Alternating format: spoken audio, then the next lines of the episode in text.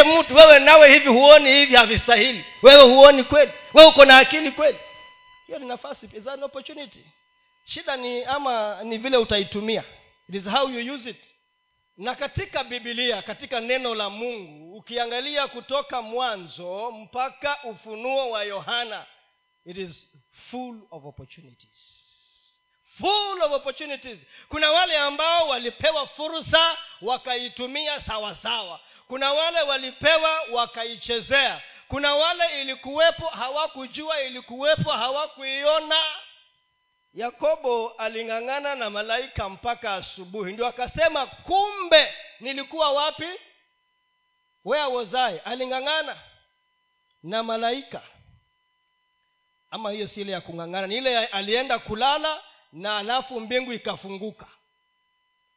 You see you can be in a place that has opportunities but you fail to see them. Ndiyo kwa sababu macho ambayo yanaona uh-uh, yanayoangalia ni mengi. Macho yanayoangalia ni mengi. Lakini yanayoona ni ma ni machache. Mhubiri tisa na kumi na moja. Eklesiastis ukitaka usiumie ulimi enda polepole eklesiastis.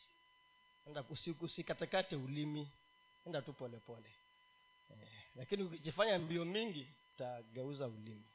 Anza pale kumi rudi ya pale kumi. Nilisema 11 lakini anza pale kumi. Mhubiri.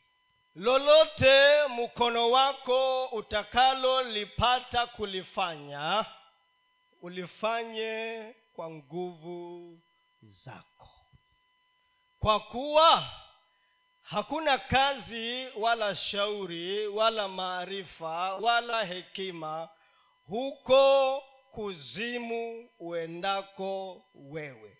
Unajua mara nyingi tukisikia hicho kibwagizo kama hicho cha kwamba huko kuzimu uendako unaweza fikiria kuwa wafa leo ama kesho hapana. Ewe ni leo ni kesho ni miaka na miaka lazima.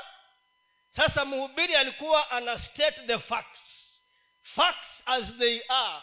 Raw ya kwamba kazi iko wapi? Duniani. Hapa ndiyo kuna kazi. Ukitoka tu kwa hiyo sehemu nyingine hiyo kazi yote hiyo hutafanya huko. So akawa anasema chochote ambacho mkono wako utapata kufanya fanya kwa nguvu zako zote. Kumi na moja nikarudi he was on a journey. Amezunguka huko hasa anataka kuconclude mambo kadha wa kadha. He is concluding. Anasema sasa nikarudi. I came back. Na kuona chini ya jua ya kwamba si wenye mbio washindao katika michezo. Yaani anasema ya kwamba hata wale wanaotembea polepole kama mzee kobe hao pia wako na nafasi. They also have an opportunity. Why? Because hatutakuwa sote usieni bolt. Si mnamjua usieni bolt? Unamjua huyo? Mmeshamsikia? Victor umemsikia anatoka wapi? Jamaica. Anajulikana kwa nini?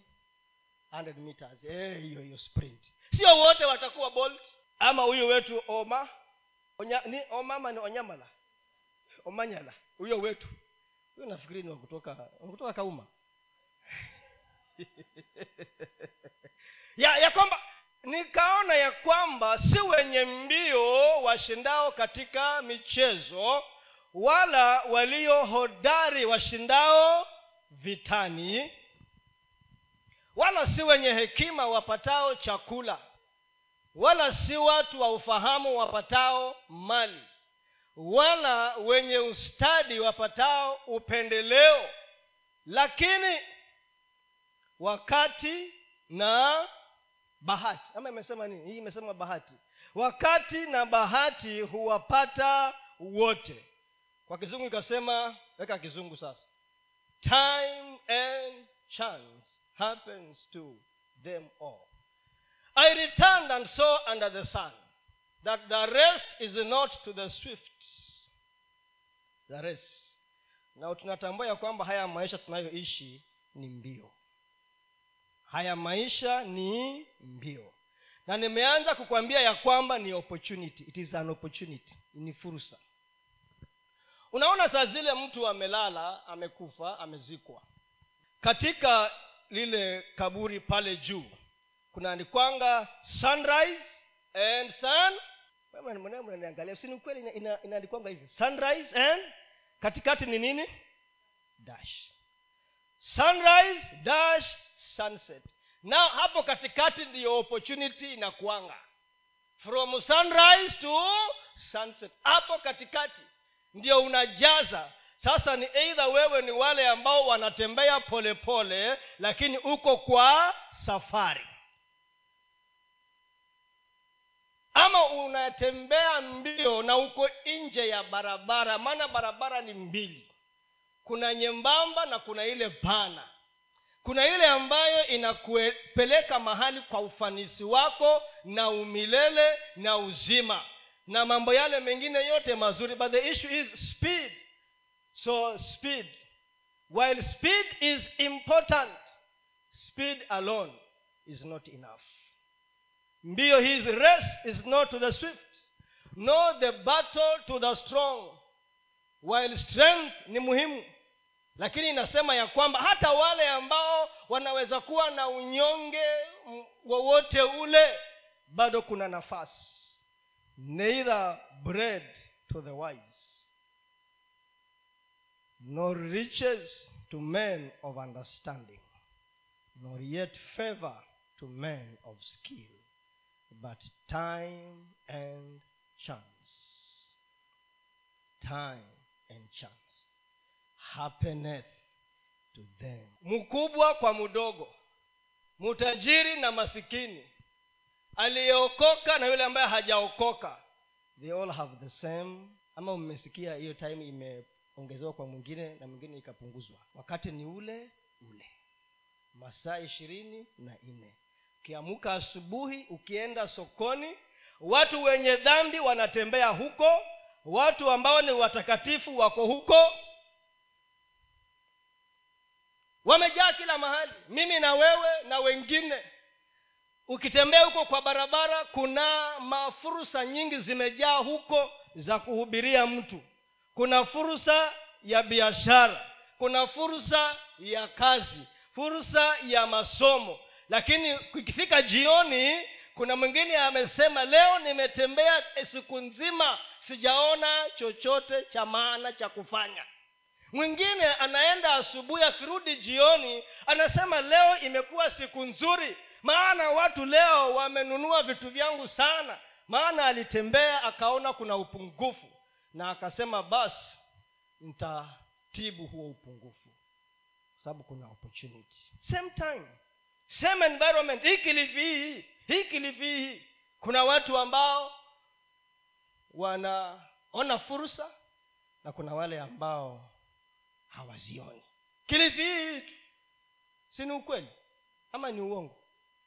Si kuna watu wanasema there are opportunities na kuna wale wanasema there are no? Nyinyi vijana watu, kwanza nyinyi mlio mashuleni kuna msemo unaendelea unasema ya kwamba unasoma alafu ndio uende wapi? Si mnaujua sana huo msemo eh? there are no jobs there are no jobs lakini si kila siku watu wanaajiriwa kazi. At whatever level iwe ni kazi ya ufundi kazi ya mikono kazi ya ofisini si wanaajiriwa. Ama hawako si wanakuanga kule wanaajiriwa. So it means there will always be an opportunity. The question is uko na macho ya kuona si kuangalia tu. Hebu tuangalie baadhi ya watu hapa wachache ambao walikuwa na fursa mbalimbali. Mimi na wewe na wengine. Tuangalie watu wachache hapa. Alafu tuone vile walijitokeza. Wakorintho wa kwanza kumi na sita mstari wa nane na wa tisa. Wale wa ambao wamesoma economics na masomo ama masuala ya uchumi masuala ya uchumi masuala ya pesa mumesoma historia ya uchumi duniani. Ya kwamba kuna miaka in the 1930s kulikuwa na what we called the great depression in the 1930 hiyo miaka ya thelathini huko kulikuwa na what we, was called the great depression. Na watu walifunga mabiashara watu walikuwa masikini lakini kuna watu wachache bado walikuwa matajiri. Tukakuja mwaka wa elfu mbili na saba elfu mbili na nane wale ambao wanasoma historia bado ya mambo ya uchumi ikaitwa the great recession. Ilikuwa depression ikakuja recession. Ilianzia marekani ikaenea dunia nzima. Watu wakapoteza manyumba. Bei za kununua manyumba zikaenda juu watu wakashindwa kulipa zikachukuliwa. Kwa sababu ya watu wachache wakora walifanya hayo yote yakafanyika. Ndiyo mabenki kule marekani yaliyokuwa yamefanya kazi zaidi ya miaka mia moja kama Lehman brothers ikaenda underground. 100 years plus ika underground. Kwa sababu ya watu wachache ambao walifanya nini? Walifanya ukora. Tukakuja mwaka wa elfu mbili na ishirini kulikuwa na nini? Kulikuwa na nini? The great pandemic. Like great depression great recession great pandemic. Hiyo hiyo ndio kwa sababu ya kizazi chetu tunaifahamu vizuri sana. Pia kumekuwa na matatizo mengi mpaka leo hii bado tunakumbana nayo. And in all this kuna kuanga na opportunities. Kuna kuanga na fursa. Hebu tuangalie paulo kwanza hapa ana anaongea nini? Lakini nitakaa efeso hadi siku ya pentekoste. Mm-hmm. kwa maana nimefunguliwa mlango mkubwa wa kufaa sana na wako wengi wanipingao. Weka kizungu. For a great door and mbio sana rudisha. Mpaka nikwambie songa mbele. Wacha kunichanganya. 16 ndio hapo sasa eh? we ulikuwa wapi kwani? Oh atulia tu but i will tarry at ephesus until pentecost. Uh-huh. for a great door and effectual is opened unto me and there are many adversaries. Paulo anaandikia hapa anaandikia kanisa hili la wakorintho. Lakini yeye mwenyewe alikuwa ephesus efeso alikuwa efeso. Efeso ni mji uliokuwa maarufu sana wakati ule. Ephesus is in present day turkey present day turkey uturuki. Na huo mji ulikuwa mji ambao haumchi mungu haumupendi mungu hauabudu mungu was a pagan city a commercial hub mahali kwa biashara in the mediterranean. Biashara kubwa sana. Na kulikuwa hata na miungu yao na the goddesses huko walikuwa miungu ya waefeso wengi sana. Paulo alikaa pale miaka mitatu akiomba. Angalau tu hii huu mji wa efeso huu. Mlango ufunguke watu waokoke na hatimaye hapa sasa anaandika anasema ya kwamba mlango mkubwa wa kufaa sana umefunguka kwa sababu kulianza kugeuka na maombi yake yakaanza kujibiwa na watu wakaanza kuokoka. Na nikawa naangalia hebu weka hiyo kizungu. Kuna maneno nilikuwa nataka niyaangalie nia, ni moja moja weka hiyo kizungu eh, hiyo tisa tu hiyo nine. Hiyo nine tu kwanza. Weka tu nine. Yes. Nikawa nayaangalia.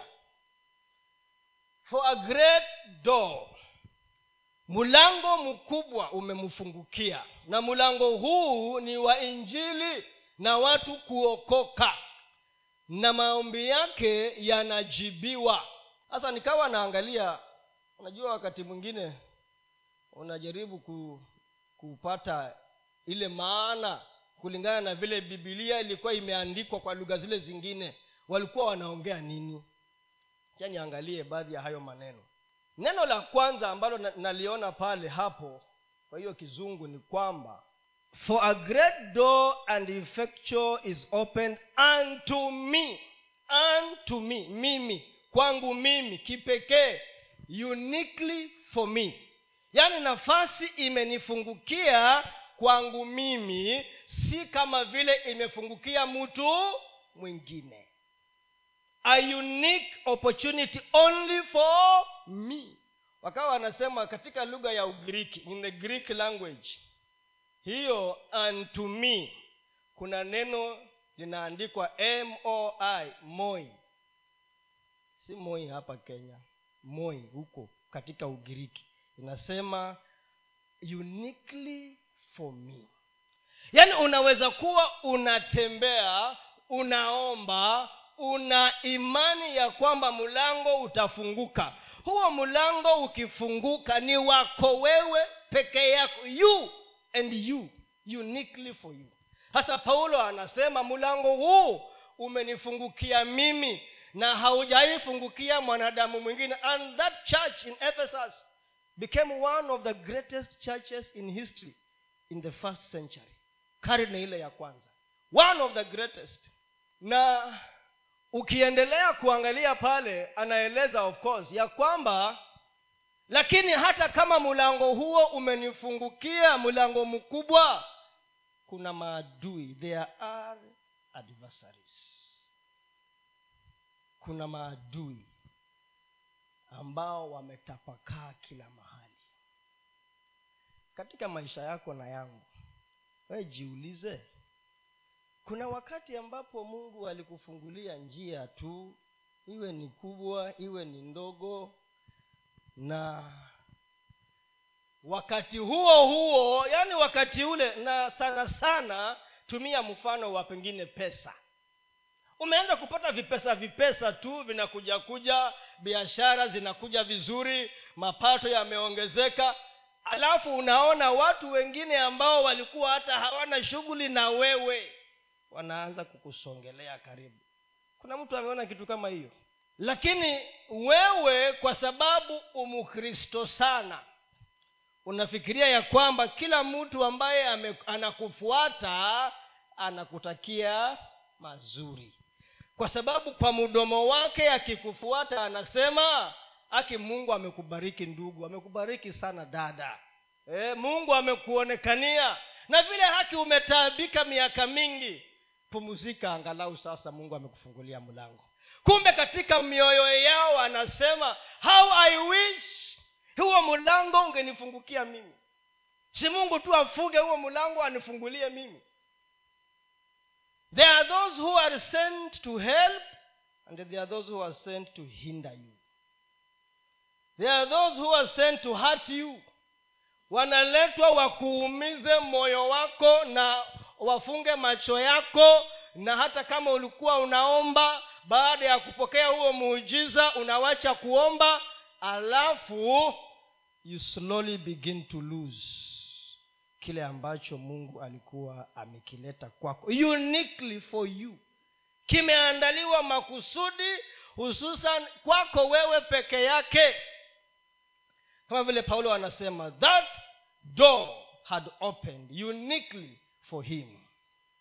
Kwa hivyo jambo la kwanza ambalo tunaliona hapa na paulo ni kwamba you must see the opportunity. See that door which is open. See that door. Ona ule mlango ulio wazi. Lazima uone huo mlango ulio wazi. Because that door can be open lakini wewe ukose kuona kwamba mlango uko wazi. Majira yanaweza kuwa yako tayari lakini wewe hujaelewa uko katika majira gani. The season could be right but you do not know that you are in the season for harvesting. Wewe jiulize kwa nini mungu ameniingiza katika nafasi hii? Kwa nini kwa nini wewe ndiyo mtu wa kwanza kwenu kufanya kazi? Wai wai kwa nini wewe ndiwe mtu wa kwanza kwenu kufika hata form four? Wai kwa nini wewe ndiyo mtu wa kwanza kwenu kujenga? Kwa nini wewe ndiyo mtu wa kwanza kwenu kuokoka? That is an opportunity. See that opportunity huko katika biashara yako unafanya kazi huko masokoni maofisini hawa watu wote wanakuja huko unawaambia nini? What are you telling them? Unawaambia nini? Kuna bwana mmoja mwandishi wa habari kuna gazeti kule uzunguni uingereza inaitwa the tribune ama tribune ama tribune herald tribune. Sasa huyo bwana anaitwa lestrobel siku moja akaambiwa aende ku, kuandika habari kuhusu zile familia ambazo zina uhitaji sana katika mji wa london. So akaenda kwa familia fulani. Kuingia katika hiyo familia akapata nyanya na wajukuu wake. Na hali alipoiangalia ilikuwa hali ngumu sana. Hali ngumu sana. Hali ngumu in terms of mavazi hali ngumu in terms of chakula na hata mazingira ya nyumba hali ngumu. Hiyo bwana akawauliza aka maswali akaandika akaenda kuipeana kwa yule mkubwa wake ikachapishwa. Na yeye akaisahau hiyo habari. So baada ya muda ilipofika disemba wakiwa karibu kusherekea krismas akakumbuka ile familia ya madam papechwa ilikuwa naitwa papechwa akasema wacha nikawatembelee nione wanaendeleaje. Akaenda. Kufika kwa hiyo kugonga kwa mlango akafunguliwa. Akaona nyumba ime, ilikuwa alipokuja haikuwa na viti imejaa viti vipya. Walikuwa hao wajukuu wawili walikuwa na sweta moja wanavaa wakibadilishana. Huyo anavaa kama anatoka nje anavua ampatie mwenzake naye atoke nje nje kuna baridi. They were wearing one sweater interchangeably. Chakula akakuta kumejaa manguo kumejaa vyakula ndani ya hiyo nyumba. Akakuta pia mrundo wa pesa pounds zile zime, zimejazwa hapo. Akauliza huyo mama kwani kulifanyika nini? Akasema si wewe walikuja kutuhoji hapa? Ukaenda ukaandika ulipoandika watu huku london wakatutafuta wakatuletea hizi vitu. Wamejaza vitu kwa nyumba. Pounds thousands and thousands zimejazwa. Lakini akaangalia huyo mama venye anafanya akamwona ako na mabox anapak vitu anapak hizo vitu. Akamuuliza kwani unapak upeleke wapi? Akasema napak nipelekee majirani zangu kwa nini? Sababu hawana. Huyo bwana that guy was an atheist. Wakati akiandika lakini sasa ameokoka. Akashangaa wewe huna kitu. Mimi nilikuja hapa nikaandika ukasaidika. Tena unakusanya vyakula unapeana.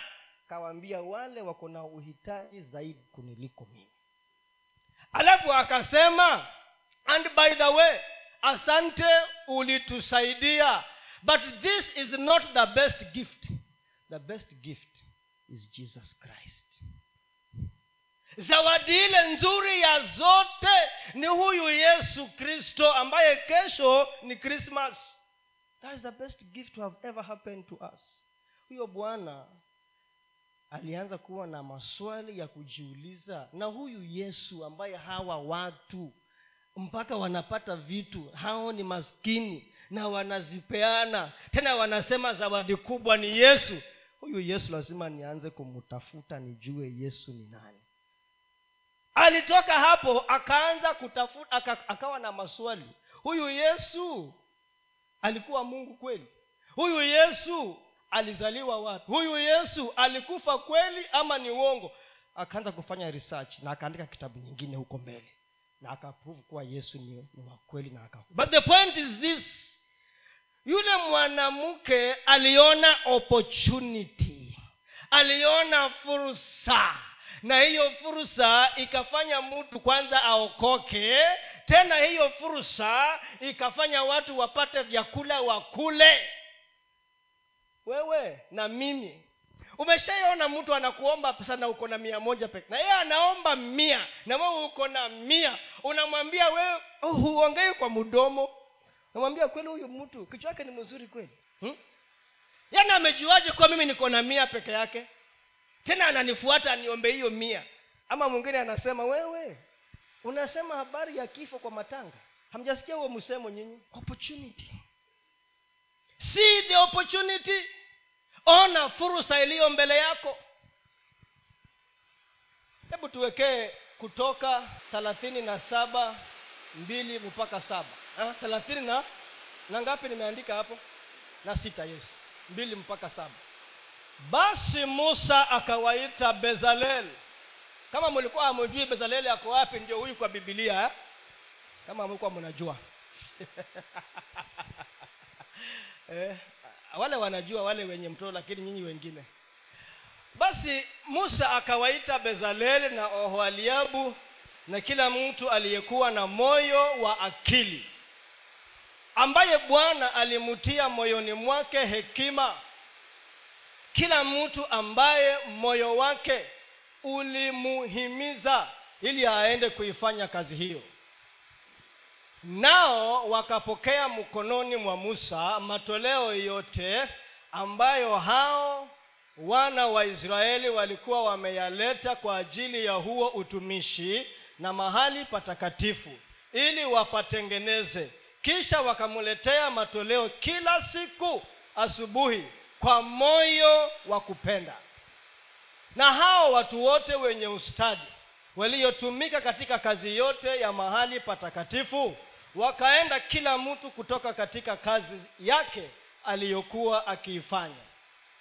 Nao wakasema na musa na kumwambia watu waleta vitu vingi sana zaidi ya hivyo vitoshavyo kwa ajili ya utumishi wa hiyo kazi ambayo bwana aliagiza ifanywe. Basi musa akatoa amri nao akatoa amri nao wakatangaza mbiu katika kambi yote wakisema wasifanye kazi tena mwanaume wala mwanamke kwa ajili ya matoleo kwa mahali patakatifu. Basi watu wakazuia watu wakazuiwa. E, wakazuiwa wasilete tena. Kwani vile vitu walivyokuwa navyo vilikuwa vyatosha vya kuifanya kazi hiyo yote kisha vilizidi. Si ifanyike leo jameni. Hii siifanyike kwani mtakuniambia hamsikii hivi hamunisikii hii neema hii ya kwamba mpaka musa akawa, akaambiwa wametoa mpaka hatuna mahali ya kuviweka. Musa akasema waambieni wasilete tena. Hey, mimi siwezi sema hivyo.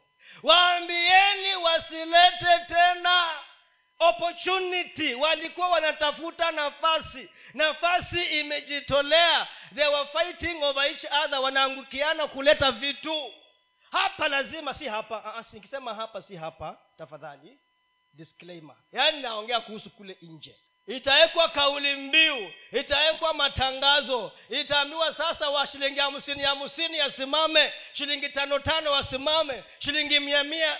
Unafikiria kwa nini twafanya hivyo? Kwa sababu wamekataa kutoa. Sasa lazima tuzitoe kwa lazi shilingi tano tano mstari hapa. Shilingi kumi kumi hapa shilingi ishirini wa shilingi mia kwani hamjavisikia nyinyi? Eh, hiyo huwa ni sarakasi ya ili mtoe pesa.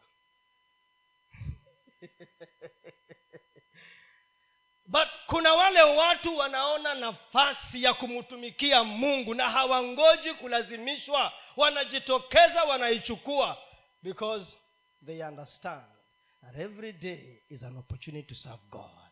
Kila siku ni nafasi ya kumtumikia mungu. Hawa see the opportunity. See the op- number two. Hata nime, nimeenda mbio zaidi. Number two. Ya kwanza ilikuwa ni nini? C. C. Ona. S e. E eh? s double e. Kumbe mko macho. Yaani andika hii mara nne. S e. S e e c ya pili seas s e i z e. S e i z e. If i'm not wrong. Hebu iandike hapo. Fundi wa mitambo. Seize. Seize is taking advantage. Yaani ni kuiona hiyo nafasi na kui, kuichukua s e i z e. E i z e if I'm not wrong. Nafikiri hiyo hiyo ndio spelling.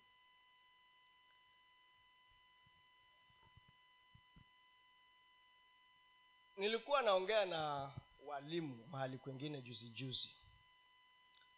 Sasa hao walimu principal akawa ameniambia nataka uje uongee na hawa walimu. Shida yao kubwa wanasema ya kwamba wanafanya bidii sana lakini bado shule zingine wanaiba mitihani wanawa- wanawapita. So they feel discouraged. Ya kwamba we are doing what we are supposed to do lakini bado shule zingine ambazo zinaiba mitihani zinatupita. Sasa wanasema tufanye namna gani sasa? Na si pia tuibe mitihani. Alafu pia uwaongeleshe eh, seas. uwaongeleshe kwa sababu hii pesa wameweka pesa sana mbele. Mwalimu anakataa okay kama uko hapa na ni mwalimu niruhusu tu niongee. Mwalimu niruhusu tu niongee mwalimu anakosa kuenda darasani. Ile yale masaa ambayo ni aende darasani.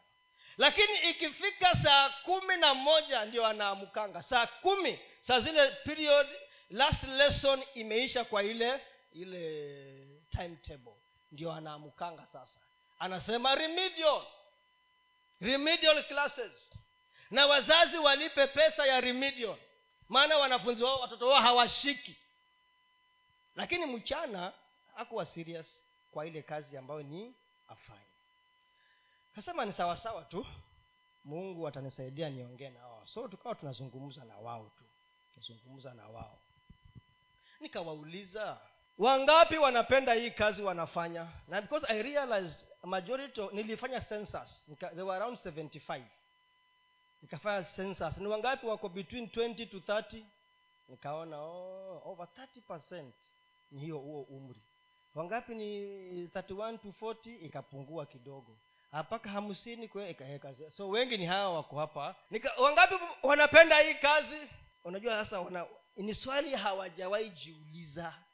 Sasa nikawagafulisha kupenda kazi sisi tumeajiriwa. Najua kuna kuajiriwa kuna kupita mtihani na kuenda college na, kuku, na kupata kazi. Na kuna kupenda kazi nikawaambia kama hii kazi ya walimu huipendi utachoka sana. You be frustrated.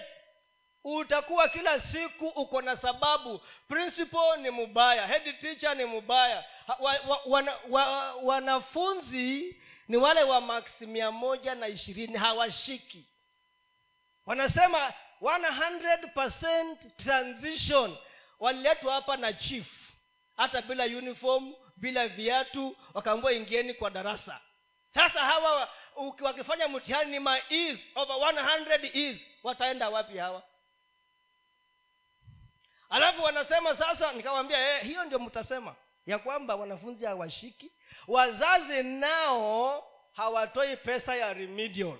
Kawambia wachaneni na hiyo. Hiyo hiyo si muhimu kwa sasa. Umuhimu ni what are you doing umepewa nafasi mikononi mwako kujenga maisha ya hawa watoto. What are you doing? Unafanya nini? Is an opportunity to mentor to speak a word that can change their lives. What are you doing? Wambia you must add value. Lazima uongeze. Value ni nini?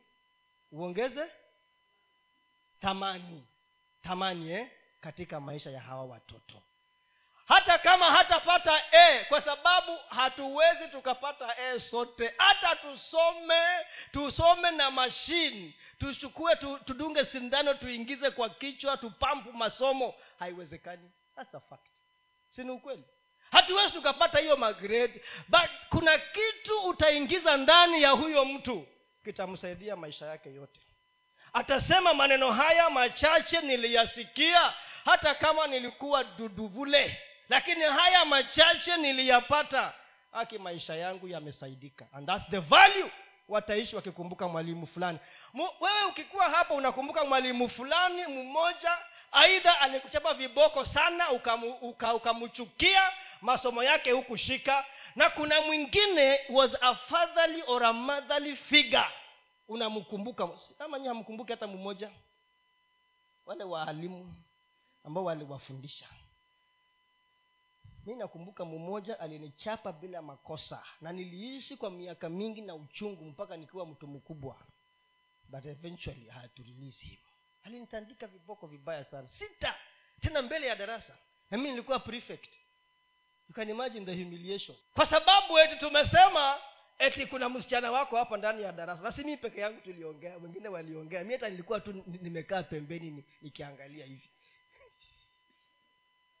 Na nikamchukia huo ni ukweli. Alafu baada ya miaka mingi huyo mtu anakupigia simu anakutafuta kabisa anakwambia niko na shida nataka unisaidie. Kama ni wewe utafanya nini? The same person. Alafu kuna yule mwingine ambaye ulikuwa unampenda sana. Why? Because they added value. Waliona nafasi wakaitumia wakakusaidia. Wewe na mimi unasaidia nani? Who are you helping saizi wa, waambiwe watu wale waipigwe firimbi dunia nzima. Yule mtu ambaye ameshauriwa na amefaidishwa na ndugu ben asimame mbele yake. Na yule wa hapi asimame pale. Yule wangu naye asimame. Hii mistari yetu itakuwaje? Just imagine. Ni wangapi umewatia moyo? Ni wangapi how many have benefited from you? How many have seized opportunities through you. Ambia hawa walimu kuna walimu hapa mtatoka kwa kazi na mtasahaulika milele. You be forgotten forever. Na kuna walimu who will live forever. Why? Because they added value. Thamani.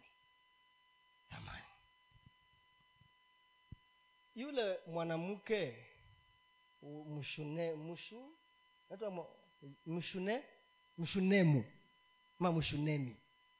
Nemo she saw an opportunity. Aliona mtu tu anakuja akienda. Baada ya muda akamwambia bwana mumewe. Uh-uh, my husband. This one. Huyu anakaa kama mtumishi wa mungu. Huyu anakaa kama mtumishi wa mungu. A holy servant of god. Na hakukwamia hapo. Akasonga mbele akasema naomba. Naomba nimeongeza mimi wacha tumujengee karumu huko juu huko. Tumwekee kitanda tumwekee meza tumwekee taa tumwekee nini ingine kiti. Ni kiti eh? ili ndiyo akipita siku nyingine awe na mahali kwa they saw an opportunity and they seized it. Wakaichukua na wakaion. You own the opportunity. You own it ndio paulo akasema uniquely open yaani imenifungukia mimi peke yangu. Na usipoichukua mwingine ataichukua. Lakini gehazi yeye aliona opportunity pia. Hata mnamkumbuka gehazi? Alikuwa mtumishi wa nani? Mtumishi wa nani? Wa elisha. Hata yeye pia aliona opportunity ya kutengeneza nini? Sasa kuna wakati mwingine utajikuta katika nafasi ya eidha nimtumikie mungu niwe mwaminifu. Ama nitengeze pesa. And that is what we call opportunity cost. Opportunity cost. Gharama ya fursa. Akasema mtumishi huyu bwana wangu kichwa yake mfanyii utawachaje mali? Seriously? How do you live money? Akaangalia hiyo mizigo yote. Huyu bwana ameikataa siwezi wacha. This one I can't live alimfuata hiyo kumfuata na kuchukua aongezee na uongo akaulizwa gehazi ulikuwa wapi? Eti nilikuwa tu al, al, alisemaje? Nilikuwa tu? Nilikuwa tu si ndio? Eh. akaambua lakini si roho yangu ilikuwa na wewe. My spirit was with you. Sasa hii unaniambia ni nini? And that thing cost him. I am sure pengine yeye ndio angepakwa mafuta achukue kazi ya nani? Ya elisha. Ikamkosa. Tena akaambiwa ukoma. Ah, si ukoma ni ukoma. Leprosi ile iliyokuwa na naman hiyo leprosi hiyo kwanza ikuandame wewe na jamii yako yote. Wabebe waishi nayo. And then akaona pesa. Thats what happens in this life. We see opportunities. Unajua hata saizi anyway, unajua nikianza kuongea opportunity naweza ongea mambo mengi sana. Nilikuwa mu- mhubiri mwingine. Anaitwa matthew ashimolo. Ashimolo alikuwa anasema eh, kuna miaka huko karibu miaka thelathini na huko nyuma yeye alikuwa ndiyo amechaguliwa kuwa representative wa hizi publishing houses nyingi za uzunguni zikiuza vitabu na mabibilia huko nigeria. Sasa huo wakati kulikuwa na shida. Hungeruhusiwa ku, ku, kuuza. Yeye alikuwa anaishi london siku hizo. Hangeruhusiwa aje auze alafu atoe foreign currency e, mapounds apeleke wapi? London. Haiku, ilikuwa sheria ya nigeria imekataa so akaamua kununua mashamba. Ile pesa akiuza akipata faida ananunua nini? Mashamba. Akasema hiyo miaka hiyo 30, 30, 35 years ago he's now around 72 hiyo miaka huko. Aliendelea kununua tu. Eka moja elfu hamsini eka moja elfu ishirini eka moja elfu mia moja mpaka 900 acres. 900 acres kwani hata sahizi niulize? Sikule magarini kunauzwa maeka hata eka el, elfu ishirini. Kwani hamjui hiyo? Si munajua? Lakini mnasema huko ni mbali. Huko hakuishi wanadamu huko ni mbali. Shamba hiyo mimi huko taifanya nini? Na mimi kwetu ni hapa. Mimi babangu alinizaa hapa. Amenilea hapa. Shamba ya baba iko hapa na mko ishirini. Kama sisi. Nyinyi ni wachache sisi ni wengi nyinyi ni wachache sisi ni wengi. Hivyo ndio huwa tunasemanga those are opportunities. Anasema hiyo sasa right now as we are talking right now alikuwa anasema hiyo 900 acres anauzanga eka moja milioni hamsini nauza eka moja. The lowest ameshauza ni milioni tano kwa eka moja. Ni ulinunua shilingi elfu mia Eh, so piga hesabu 900 acres times 5 million on the lower side. How many billions? Alingoja miaka tati tati hiyo yote. Opportunity inajifichanga mahali. But if you don't take advantage of that opportunity utakuja useme baadaye i wish i knew and i wish i had taken advantage of that opportunity. Number three. Ya kwanza ilikuwa c. Ya pili ni sees ya tatu ni sensitivity. You must be sensitive. You must be sensitive to the leading of the holy spirit lazima niulize je kuna mtu ambaye kuna wakati watu walikuja kwako you had an opportunity and they took advantage of you. Na ndani ya moyo wako ukasikia kweli unaambiwa hiyo kitu usifanye. Lakini wewe ni nani? Unataka uonekane wewe pia ni wewe ukafanya. Be sensitive paulo anasema hata ingawa mlango huu ni mkubwa umefunguka kuna watu wananizuia. Enemies adversaries. Who are moving wanatembea tu. Wanatafuta watu wa kuangusha watu wa kurudisha nyuma watu wa kutega na kuweka mitego. Hiyo ndiyo kazi ya shetani. Kazi yake ni atembee huko na arudi huko. Anatafuta mtu wa kuwekea mtego anatafuta mtu akasirike unajua sisi watu ambao tumeoa na kuolewa familia ni kiungo ambacho kinapigwa vita usiku na mchana. Nayu bwana anaangalia nataka niingie. Akijaribu kupenya kwa reverend mwarome eh, imeshindikana. Reverend mwarome amekaza kamba anatandika maombi amesimama imara. Eh, wacha niende kwa mama. Anajaribu kwa hapa nitafikia na wapi yaani yeye anatafuta nafasi tu. Eidha aingie kwa bwana aingie kwa mama. Ikishindikana aenda kwa watoto. Yaani mnavurugana mnasumbuana tu. Na wewe unakaa unasema ni kawaida. Watoto wa siku hizi hawasikii. Nani alisema? Who said? Why are you developing your own theology? Who said? Eti wamama wa, wa siku hizi ni wamama wa vyama vya wanawake wameharibika huko. Si umwombee sensitivity in the everything is spiritual. Everything is spiritual. So whatever happens to you has a spiritual dimension. Na the ultimate issue is ni uanguke. Ukose kuingia na kuona nafasi iliyo wazi na kuifanyia kazi.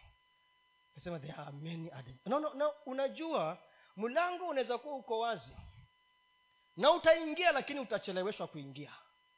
The devil can delay you for so many many days. Anakwambia ah, we uliona wangapi wakifanya hii we imagine. Sasa wewe na hii kapesa yako kidogo uko nayo utaenda wapi? Hii vitu yako ndogo ndogo utapeleka. Na yenyewe ni kweli yenyewe mnasema ukweli. Delay you. Itakufanya utulie mahali pamoja for a long time without taking advantage of the opportunity. Mimi nikitaka kutafuta mambo eti vitu ambavyo wenyewe nilisikia kweli rohoni naambua nisifanye na nikafanya vingi. Najua nyinyi hamfanyangi hiyo. Nyinyi ile na, nawaona too spiritual too holy. Holiest! Yes mimi kuna vitu ambavyo nilisikia kabisa usifanye. Lakini sikusikia na nikatandikwa viboko utachapwa kiboko tu. Yes. There are those things unakaa unafanya analysis nasema this one i regret. If only i had not done this thing nisingeingia katika hii shimo. But thank god nimejifundisha. Na nikijifundisha nifundishe mwingine. Do you know even your loss is an opportunity hata ile kuanguka kwako ni fursa usaidie mwingine. Kule kuumia kwako ni fursa umepewa usaidie mwingine. That they can learn from your losses. They can learn from your pain and your so don't waste your loss. Don't waste your pain. Huwa napenda kutumia mifano mingine na mingine ni, ni, ni, mikali. Nikiukanyaga mguu nisamehe. Mm, please. Just forgive me in advance unajua kuna vitu vingine unakaa ukisema eti mimi nilikuwa mtoto mdogo tu wakaja wakanidanganya. Uliwekewa bunduki. Ufanye venye walikuwa wanakwambia wana, wana, ufanye? Hapana. Nobody placed a gun on you to do. Were you the only young person? Wewe ulikuwa muyang peke yako. Si walikuwa wengi na wengine wakasimama. Mbone wewe hukusimama? Shukuru mungu uko na kitu cha kuambia mwingine lakini usiseme ya kwamba eti nilikuwa na sababu ya kuanguka. Ah, usiseme hivyo. Thank god you have a lesson to teach somebody. Uko na kitu ya kuambia mtu mwingine apate kusaidika. Amen. Bwana yesu asifiwe. Wacha nimalize nikisema hivi. Nimetaja mambo matatu. Jambo la kwanza nimesema ni nini si jambo la pili. Nasikia tu nimesema si sees sensitivity. Yes mambo matatu. Si, si, si, hakuna. Sijasema hivyo. Siseme mnaongea na ndimi hapa na hata si ndimi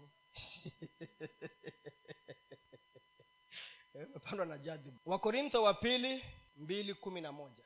Shetani hebu anzia kumi. Lakini kama mkimsamehe mtu neno lolote nami nimemsamehe kwa maana mimi nami ikiwa nimemsamehe mtu neno lolote nimemsamehe kwa ajili yenu mbele za kristo. Mm-hmm. shetani asije akapata kutushinda kwa maana hatukosi kuzijua fikira zake. Kwa kizungu ni nini? We should not be ignorant of the devices of the tricks. Yaani tusikuwe watu wasio na ufahamu wa zile mbinu na njia ambazo mwovu shetani anazitumia ili atutege na atuangushe. Ili tukose kuona zile nafasi ambazo mungu ameziweka mbele yetu nataka tu tujiulize katika maisha yangu na yako zile fursa zote ambazo mungu nafasi mungu anakupatia unazitumia vizuri? Kuna kitu ambacho unaweza ukafanya katika maeneo yoyote. Unaitumia vizuri kutenda kazi ya bwana? Are you using that opportunity that god is giving to you.